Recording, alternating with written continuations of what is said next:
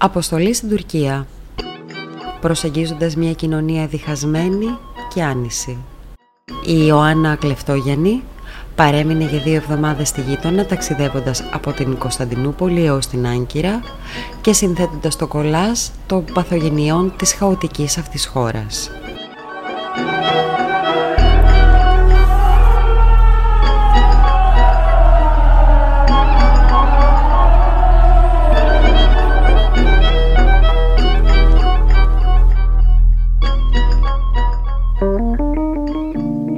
Είναι τα podcast της LiFO.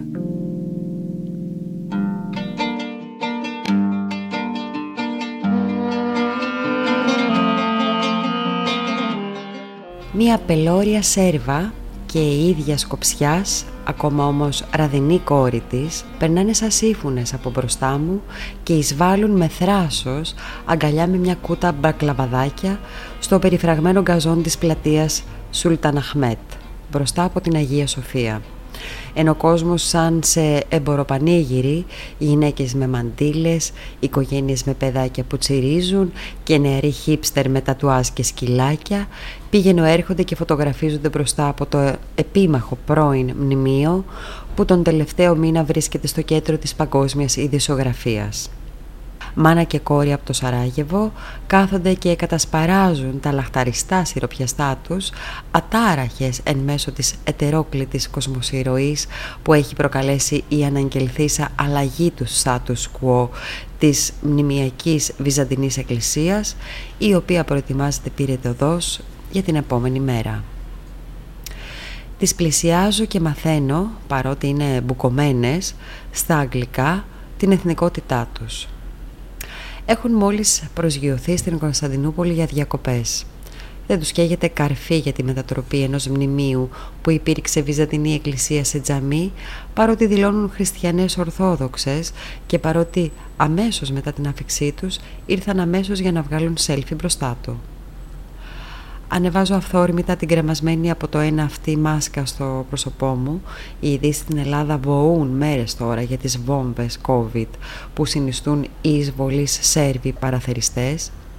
Ενώ γύρω μου κινούνται αργά υπό το βλέμμα των παραδόξως χαλαρών σήμερα αστυνομικών περιπολιών οι ελάχιστοι, χωρίς μάσκα, τουρίστες, από τα αραβικά κράτη με μια εντυπωσιακή εκδοχή της Καρντάσιαν με φόρμα που διαγράφει τις αβυσαλές καμπύλες της ανάμεσά τους οι οποίοι τις τελευταίες μέρες κάνουν την εμφάνισή τους παρέα με τους μετρημένους στα δάκτυλα τουρίστες από τα Βαλκάνια.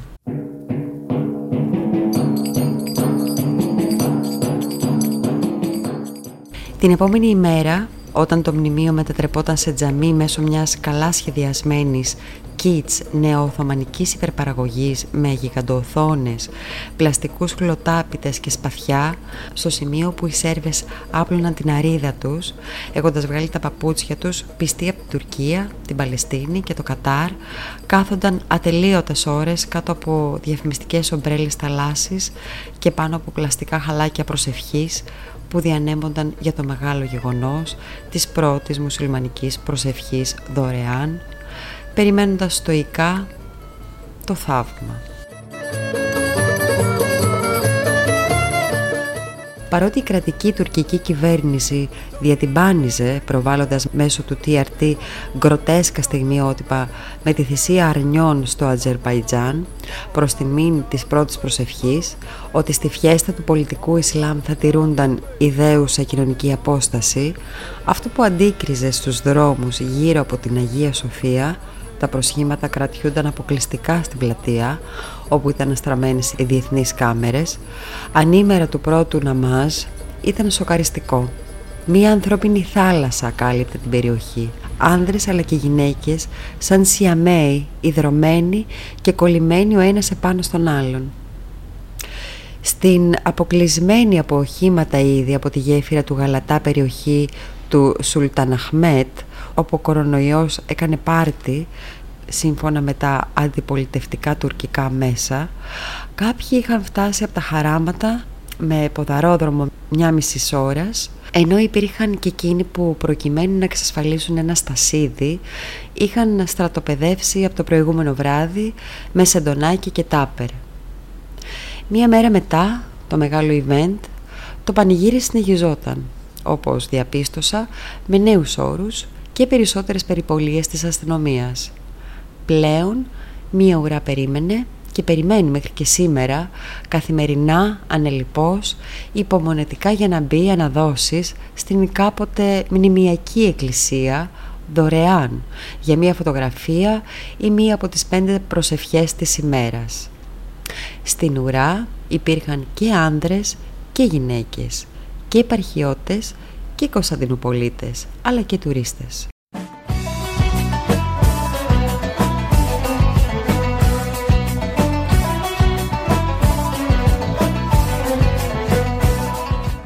Κατά τη διάρκεια των δύο πολύ έντονων εβδομάδων που παρέμεινα στην Ινσταμπούλ για το ζωντανό ρεπορτάζ της Αγίας Σοφίας, επιδιώκοντας ένα διαζώσεις ραντεβού με την τουρκική προεδρία, έφτασα ως την Άγκυρα. Η ανθρωπογεωγραφία των συναντήσεων που πραγματοποίησα κάνοντας όπως προέκυψε εντελώς συμπτωματικά εγκάρσια τομή στην ταραγμένη και διαχρονικά διχασμένη τουρκική κοινωνία των μεγάλων ανισοτήτων περιλάμβανε τους πάντες. Μουτζαχετίν πιτσιρικάδες Τούρκους που φωτογραφίζονταν μπροστά από την Αγία Σοφία με το Κοράνι αναχείρας, αριστερούς φοιτητές, παιδιά χωρισμένων γονιών, συμβούλους από το επιτελείο του Δημάρχου Στάρ Εκρέμι Μάμογλου, βουλευτές του φιλοκουρδικού Χαντεμπέ, ρωμιούς επιχειρηματίες που θέλουν να με πάνε βαρκάδα στα πριγκυπονίσια, τον Πατριάρχη, Τούρκους δημοσιογράφους του αντιπολιτευτικού τύπου, ΛΟΑΤΚΙ ακτιβιστές, πρώην κατάδικους. Ενώ συμπληρωνόταν σιγά σιγά συζητώντας το κολλάς των παθογενειών της χαοτικής αυτής χώρας, αυτό που διαρκώς αναδυόταν ανάγλυφα είτε με άμεσο είτε με έμεσο τρόπο ήταν αφενός ότι η Τουρκία μαστίζεται από ένα πολύ πιο σοβαρό από την πανδημία πρόβλημα που έχει κρυφτεί επιμελώς κάτω από το χαλάκι αφετέρου ότι η Αγία Σοφία δεν επηρεάζει κανενός τη ζωή στην πραγματικότητα ούτε καν του Σουλτάνου Ερντογάν.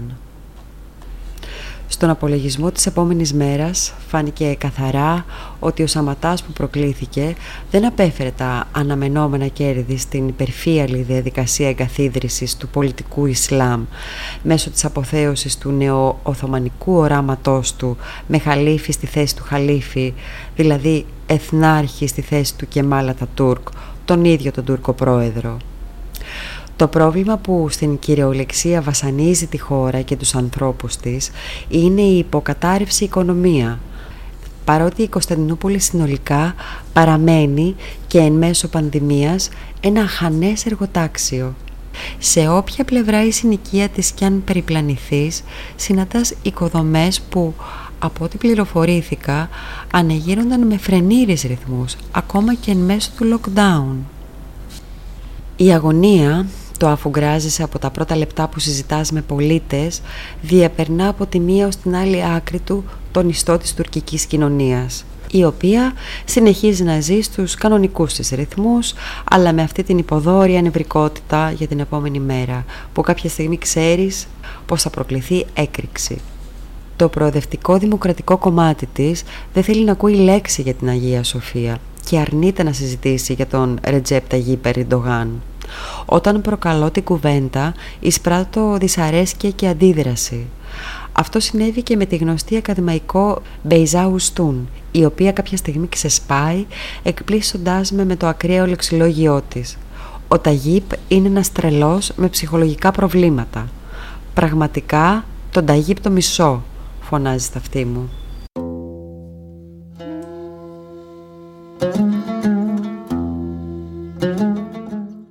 Η τουρκική λίρα μέσα σε μια εβδομάδα έκανε νέα βουτιά με την ισοτιμία να έχει διαμορφωθεί σχεδόν στις 8 λίρες προς 1 ευρώ και η ανεργία παρότι την περασμένη πέμπτη ψηφίστηκε στο τουρκικό κοινοβούλιο η παράταση της τρίμηνης θεσμοθέτησης της απαγόρευσης των απολύσεων αυξάνεται ηλικιωδώς καθώς μετά την επέλαση της πανδημίας φτάνει βάσει στοιχείων που έδωσαν στη δημοσιότητα ανεξάρτητα συνδικαλιστικά όργανα κοντά στα 30 εκατομμύρια. όπως μου υπενθυμίζει και ο παθιασμένος εκδότης αριστερών διανομένων και δυτικής λογοτεχνίας Μεχμέτ Οσνούρ εκεί που περιμένουμε μαζί το καραβάκι στο Καμπατάς για τα πρικυπονίσια. Τίποτα δεν συμβαίνει πραγματικά με την Αγία Σοφία. Μόνο η τουρκική κυβέρνηση και η Ελλάδα ασχολούνται με το μνημείο που έγινε τζαμί. Η Ισλαμική κυβέρνηση ήθελε να δημιουργήσει ζήτημα εργαλειακά, ψηφοθυρικά, γιατί οδεύουμε σε εκλογές. Είναι τακτική του Ερντογάν, πλοφάρι. Αυτό έκανε πάντα και με το Αιγαίο. Αυτό κάνει και σήμερα. Η Αγία Σοφία όμως ούτε είναι πρόβλημα του κόσμου, ούτε πρόκειται να λύσει τα προβλήματά του.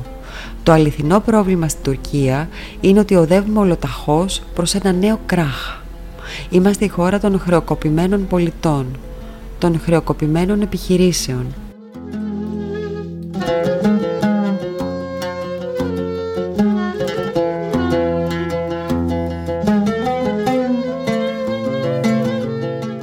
«20 χρόνια που ταξιδεύω ασταμάτητα σε αυτήν, πρώτη φορά είδα τόσο κόσμο να ψάχνει μέσα στα σκουπίδια. Ήταν σοκαριστικό.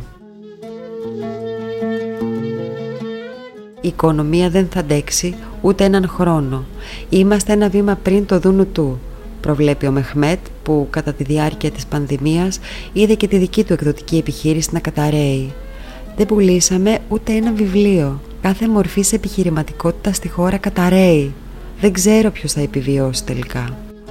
Κάνει ακόμα μία πρόβλεψη στις επόμενες εκλογές του 2023 βλέπει να κατεβαίνει υποψήφιος πρόεδρος για το ρεπουμπλικανικό CHP απέναντι στον Ερντογάν ο δήμαρχος της Κωνσταντινούπολης Εκρέμ Ιμάμογλου που δεν έβγαλε άχνα για την Αγία Σοφία την ώρα που το κόμμα του σήκωνε τους τόνους στα ελληνοτουρκικά εμφανίζοντας μέσω των εφημερίδων του απόλυτου ελέγχου του το ελληνικό πολεμικό ναυτικό έτοιμο για σύραξη αλλά ακόμα και με τον Ιμάμογλου υποψήφιο δεν ξέρω αν είναι δυνατόν να αλλάξει αυτή η κυβέρνηση.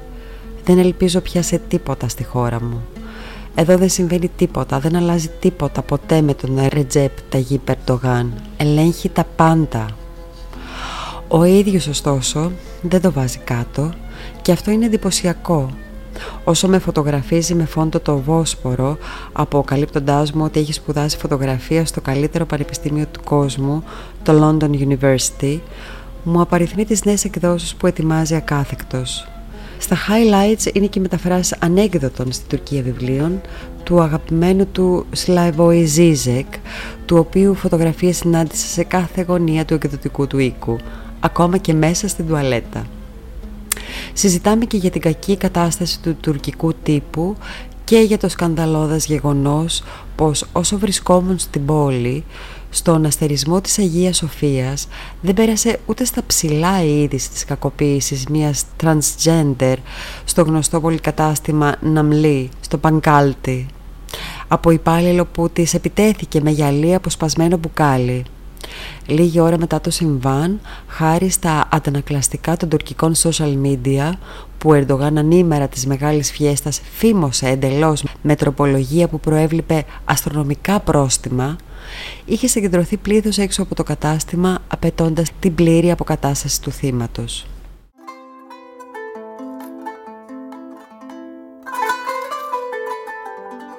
Ο 23χρονος Ομούτ Ροτζά Γκιλντιρίμ ΛΟΑΤΚΙ ακτιβιστής που έχει τηλεεξετάσεις στο πανεπιστήμιο όσο εκτελήσεται το σοου στο Σουλτάν Αχμέτ, συνδέει το βυζαντινό μνημείο με την κακοποίηση των ΛΟΑΤΚΙ στη γενέτειρά του, σε άπτες στα αγγλικά. Μπορεί τα queer άτομα να έχουμε πολλά προβλήματα και η Αγία Σοφία να θεωρείται δευτερεύον, ασήμαντο. Όμως αυτό που συμβαίνει σήμερα με αυτό το μνημείο παγκόσμιας κληρονομιάς συνδέεται και με τον τρόπο που μας φέρεται η κυβέρνηση.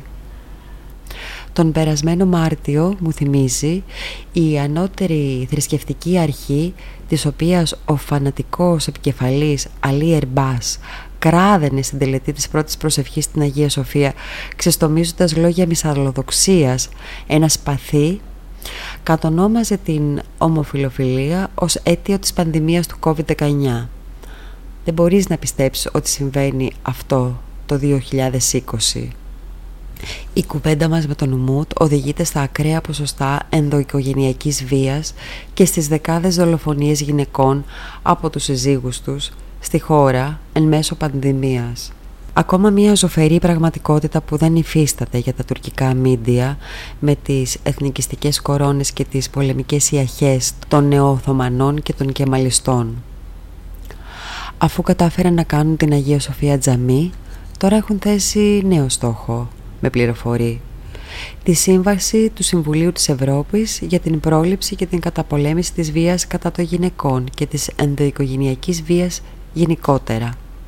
Η κυβέρνηση επιχειρεί με νύχια και με δόντια να την καταργήσει με το επιχείρημα ότι προσβάλλονται οι οικογενειακές αξίες και δίνεται το δικαίωμα στα ΛΟΑΤΚΙ άτομα να κάνουν ό,τι θέλουν. Το αστείο της ιστορίας είναι ότι αυτή η συνθήκη που θέλουν να καταργήσουν ονομάζεται Ισταμπούλ. Είναι τόσο θλιβερό. Συνεχίζει εξεγριωμένος ο Ουμούτ, απαριθμώντας μου τα βασικά προβλήματα που έχει η γενιά του στη χώρα καμία σταθερότητα, ανεργία, εργασία με περιχρές αμοιβές. Ετοιμάζεται να πάρει πτυχίο νομικής από ένα από τα πανεπιστήμια με την υψηλότερη βαθμολογία στην Τουρκία και μου προσφέρουν δουλειά ως ασκούμενος με μισθό 1500 τουρκικές λίρες. Πριν από πέντε χρόνια δούλευα part-time ταμεία σε μια πολυεθνική με ρούχα με τα ίδια ακριβώς λεφτά. Είναι παρανοϊκό. Υπάρχει ωστόσο και κάτι χειρότερο από την οικονομική και επαγγελματική ανασφάλεια, όπως προσθέτει. Ως queer άτομο νιώθω καθημερινά να απειλούμε. Κάθε μέρα κινδυνεύω. Τον ρωτάω από ποιον ακριβώς. Από τους πάντες. Από το νομικό πλαίσιο και το τουρκικό κράτος που μας καταδιώκει. Από τους συμπολίτες μου που είναι ρατσιστές. Σε αυτή τη χώρα δεν υποκρίνονται καν ότι έχουμε δημοκρατία δεν τους νοιάζει, ούτε καν τους ψηφοφόρους τους. Οι ακαδημαϊκοί της χώρας τι κάνουν; Οι καθηγητές μου είναι ήρεμοι, αλλά στην πραγματικότητα τρομοκρατημένοι. Ξέρουν ότι παρακολουθούνται. Δεν μπορούν να παρέμβουν ή να κάνουν μια δήλωση δημόσια χωρίς συνέπειες. Ένα από τα αρχαιότερα πανεπιστήμια της χώρας, στην πόλη, έφτασε στο σημείο να εκδώσει ανακοίνωση χαιρετίζοντας τη μετατροπή του καθεστώτος της Αγίας Σοφίας. Είναι ντροπιαστικό. Σκεφτείτε το. Τα μέλη του Ανώτατου Πανεπιστημιακού Συμβουλίου επιλέχθηκαν ένα προς ένα από τον ίδιο τον Ερτογάν και θάβουν το κεφάλι τους μέσα στην άμμο. Δεν ξέρω αν όλοι οι ακαδημαϊκοί μας είναι οι υποστηρικτές του κυβερνητικού ΑΚΕΠΕ. Ξέρω όμως ότι φοβούνται να εκδηλωθούν και να πάνε κόντρα. Λόγω του πραξικοπήματος, οι ακαδημαϊκοί που ανήκαν στην αντιπολίτευση και είναι σοσιαλιστές απομακρύνθηκαν. Ζόφος. Τι περιμένει από τη ζωή του; Ως queer ακτιβιστής θέλω το πιο απλό πράγμα που δυστυχώς δεν είναι αυτονόητο να νιώθω ασφαλής στη χώρα μου. Ως δικηγόρος θέλω να πιστεύω ότι υπάρχει ακόμα δικαιοσύνη στη χώρα και ως εραστής της Ινσταμπούλ θέλω να σεβαστούν αυτή την πόλη με όλη τη διαφορετικότητά της. Με εκπλήσει που δεν σκέφτεται να μεταναστεύσει. Δεν την εγκαταλείπω αυτή τη χώρα. Λατρεύω την Ινσταμπούλ. Δεν θα μπορούσα να ζήσω μακριά της.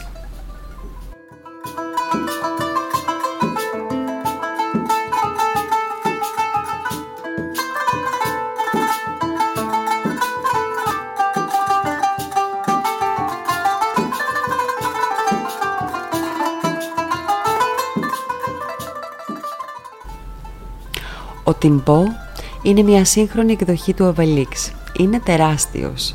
Το συναντώ τυχαία σε ένα κατάστημα που επισκευάζει Mac όταν το λάπτοπ μου αρχίζει να κάνει νερά. Θέλω να προλάβω τα χειρότερα, αλλά ο τεχνικός του συνοικιακού καταστήματος δεν ξέρει αγγλικά. Ο θηριώδης Γάλλος παρακολουθεί την ατυχέστατη συνεννόηση και μου προτείνει να τον ακολουθήσω στο γραφείο του στο Σισλή. «Θα είναι έτοιμο το μηχάνημά σου σήμερα», δήλωσε αποφασιστικά παρασύροντάς με σε ένα ταξί μαζί του. «Ποια δικτατορία. Βλέπεις εσύ να καταπιέζεται κανείς εδώ; Δεν στον κόσμο έξω. Είναι ελεύθερος να κάνει ό,τι θέλει» μου λέει, απλώνοντας το χέρι του έξω από το μισοκαταφασμένο παράθυρο, ενώ γύρω μας δεν κινείται τίποτα. Τα μποτελιαρίσματα της πόλης απαιτούν γερά νεύρα και στομάχι. Δικτατορία έχει η Γαλλία του Μακρόν. Ο δικτάτορος είναι ο Μακρόν, όχι ο Ορντοάν. Συνεχίζει εκτός αυτού, ξεκαθαρίζοντάς μου πως δεν επιστρέφω στη Γαλλία. Έχει μεγαλύτερα οικονομικά προβλήματα από την Τουρκία. Δείτε τι γινόταν τόσο καιρό με τα κίτρινα γυλαίκα. Επιπλέον, οι κανόνες ζωής που έχει η Γαλλία δεν μου αρέσουν. Οι κανόνες στην Τουρκία είναι προσαρμοσμένοι στην αληθινή ζωή.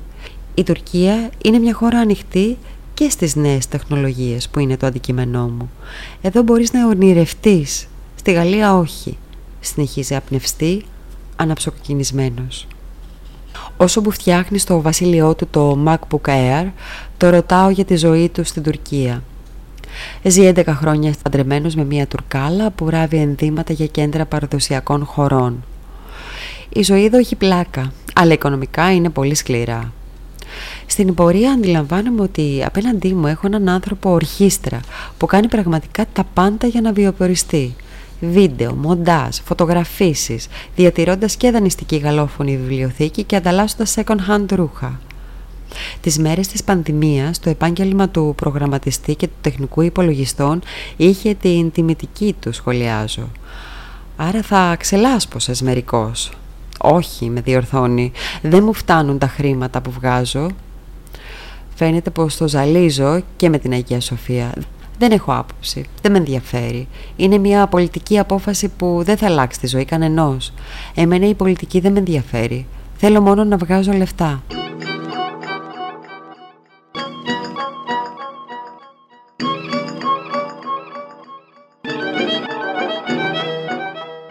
Αλέγρα, πολυλογού, αλμοδοβαρικής σκοπής, η Νουργούλ Τουράν είναι ακόμα μία αποκάλυψη.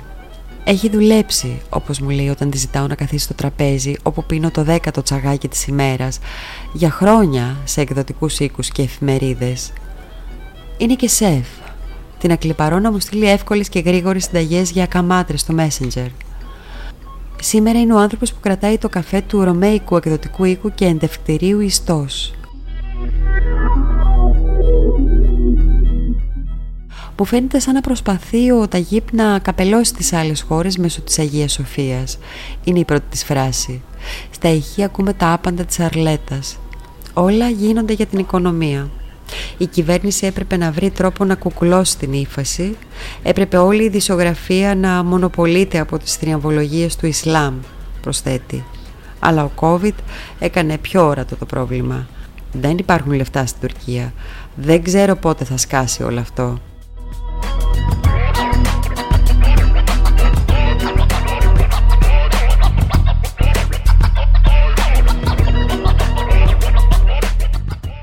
Μέσα στην πανδημία και το lockdown, οι Τούρκοι πολίτες λάμβαναν SMS που τους ζητούσαν να καταθέσουν 10 λίρες ως ένδειξη αλληλεγγύης στην τουρκική κυβέρνηση.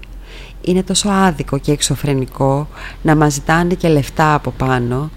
Αισθανθήκαμε στο πετσί μας την κοροϊδία και την εγκατάλειψη από την κυβέρνηση την πιο δύσκολη περίοδο. Τα νούμερα που δίνονται για τα νέα κρούσματα και για τους νεκρούς από τον κορονοϊό μου ζητάει να τα πολλαπλασιάσω επί δύο αν όχι επί τρία. Τα σκάτωσαν με τον COVID, συνεχίζει θυμωμένη, περιγράφοντας μου το αλαλούμ που προέκυψε και με τις μάσκες που ποτέ δεν φτάσανε στους ηλικιωμένους ταχυδρομικούς. Για το σκάνδαλο της πώλησής τους στη μαύρη αγορά, την απαγόρευση πώλησής τους σε κάποια φάση, το αντάρτικο με τους κεμαλιστές δημάρχους για τη διανομή τους, με την αδελφή μου, επειδή έχει άσθημα και υπήρχαν ήδη μάσκες στο σπίτι, τη γλιτώσαμε. Σκεφτείτε τι θα γινόταν αν δεν είχε άσθημα. Ήμασταν τυχερές. Είμαστε προνομιούχες και επειδή έχουμε ένα σπίτι. Πολλοί κόσμος στις τελευταίες μέρες χάνει το σπίτι του, επειδή χάνει τη δουλειά του.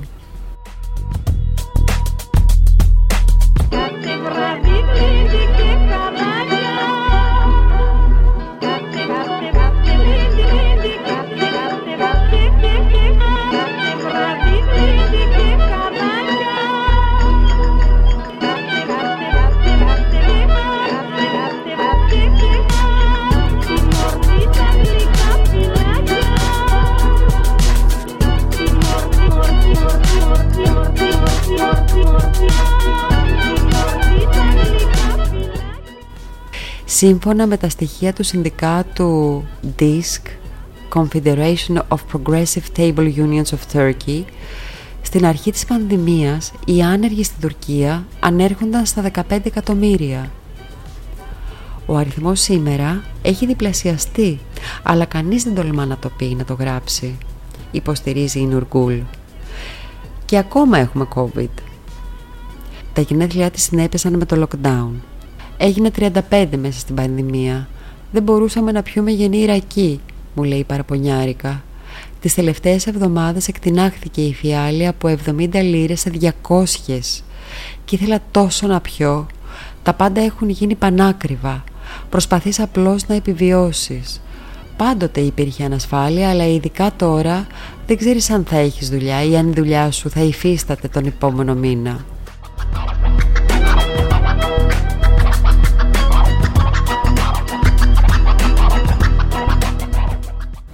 Το βάσανο του παρκαρίσματος στην Κωνσταντινούπολη. Μπορεί να γραφτεί ένα διήγημα για τις περιπέτειες που προκαλεί.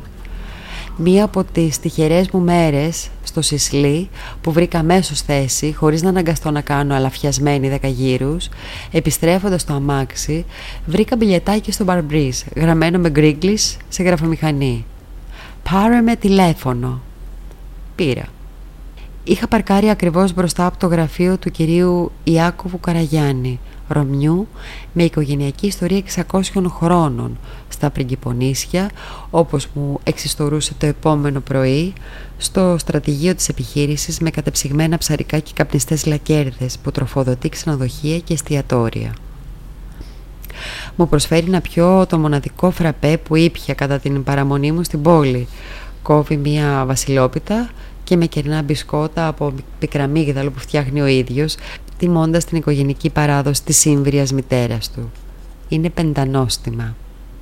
Δεν έχει μιλήσει με άλλο Ρωμιό, αλλά δεν πιστεύει ότι υπάρχει έστω ένας από την Ρωμαϊκή κοινότητα που να μην στεναχωρήθηκε με την εξέλιξη στην Αγία Σοφία. Θα σου πω αυτό που είπε και ο Πάπας. Είμαι πολύ στεναχωρημένος, δηλώνει, έχοντας βγάλει ένα άλμπουμ με κεντρινισμένες φωτογραφίες από τη δεκαετία του 80, στις οποίες ο ίδιος παρουσιάζει σε μια έκθεση δορυφορικές κεραίες. Ήμουν ο πρώτος που τις έφερε στην πόλη, μου εξηγεί με καμάρι. Ο Ερντογάν θέλει να σβήσει την κληρονομιά του Ατατούρκ και να ευχαριστήσει τους Ισλαμιστές, να γίνει διεθνώς ηγέτης των Ισλαμιστών. Παρακολουθώ τα ξένα κανάλια οι Άραβες δεν ενδιαφέρονται καθόλου για την Αγία Σοφία, εκτός από το Κατάρ. Τα Αραβικά Εμμυράτα, οι Σαουδάραβες και οι Αιγύπτιοι αδιαφορούν. Ξαφνικά κάνει την εμφάνισή του ένα ζευγάρι ηλικιωμένων Αρμένιων φίλων του με μάσκες. Μαθαίνοντας ότι είμαι Ελληνίδα δημοσιογράφος, μου λένε ότι φιλοξενούν στο σπίτι τους, όποτε έρχεται στην πόλη, την Ευανθία Ρεμπούτσικα. Η κόρη τους έπαιζε στην πολιτική κουζίνα. Πρέπει να ξανάρθεις να δεις τι γίνεται σε αυτή τη γειτονιά, μου λέει συνωματικά ο κύριος Ιάκωβος όταν έχουν έρθει οι μουσαφίριδες. Οι Τούρκοι και οι Αρμένοι γείτονες της ηλικίας μου, όποτε θέλουν να πούν κάτι χωρίς να τους καταλάβουν οι υπόλοιποι, το λένε στα ελληνικά. Δεν φαντάζεσαι πως ήταν κάποτε αυτή η πόλη. Ξαναπιάνει το νήμα της συζήτησης από εκεί που το αφήσαμε. Ο Ερντογάν έχει χάσει αρκετούς από τους ψηφοφόρους του γιατί ο κόσμος χάνει τις δουλειές του. Η ζωή έχει ακριβήνει πολύ. Οι τιμές τα πάντα έχουν διπλασιαστεί. Ξέρεις, όταν ο Τούρκος σου λέει δεν έχω λεφτά, είμαι φτωχός, είναι φτωχός πραγματικά. Όχι όπως στην Ελλάδα που όλοι κλαίγονται. Με μισό κιλό κοιμά θα βγάλει έναν μήνα βάζοντας μια κουταλίτσα στα μακαρόνια ή στα φασόλια του και δουλειά να έχεις με μέσο μισθό 1500 έως 1800 λίρες, δηλαδή 240 ευρώ, δεν τα βγάζεις πέρα. Χρειάζεσαι τουλάχιστον 600. Και πριν από το COVID η οικονομία ήταν χάλια. Αλλά τώρα οι πωλήσεις μου έπεσαν 100%. Πρώτον, έκλεισαν τα εστιατόρια στα οποία δίναμε εμπόρευμα, κατόπιν ήρθε και η απαγόρευση κυκλοφορίας για τους άνω των 65 ετών. Το φέρει βαρέως.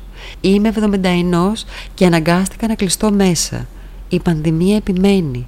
Τα πράγματα είναι επικίνδυνα και αυτά που λένε στη τηλεόραση δεν τα πιστεύω. Μου αποκαλύπτει ότι προσπαθεί να πουλήσει τα πάντα και να επιστρέψει στην Ελλάδα. Έχω περιουσία στην Εαρτάκη και στην Αθήνα και θέλω να φύγω. Είχα και ένα σκάφος και πηγαίναμε στα πριγκυπονίσια για ψάρεμα. Συνεχίζει προσκαλώντας με για ψαροφαγία στα νησιά με φίλους του Ρεμνιούς την επόμενη μέρα. Ξέρω ότι η Ελλάδα είναι όμορφη, αλλά την ομορφιά του Βοσπόρου δεν την έχεις ξαναδεί. Αύριο θα τρελαθεί στα πριγκυπονίσια.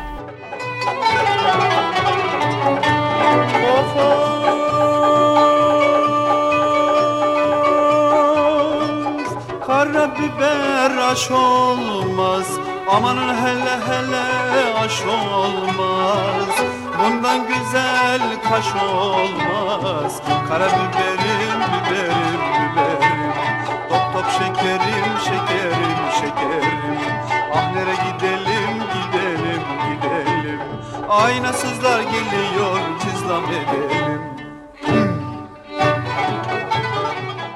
Αποστολή στην Τουρκία Προσεγγίζοντας μια κοινωνία διχασμένη και άνηση.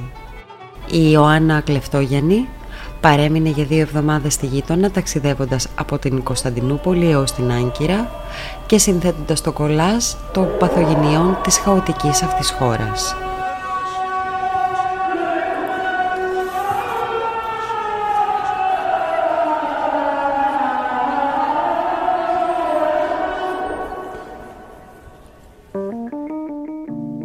Είναι τα podcast της Λάιφο.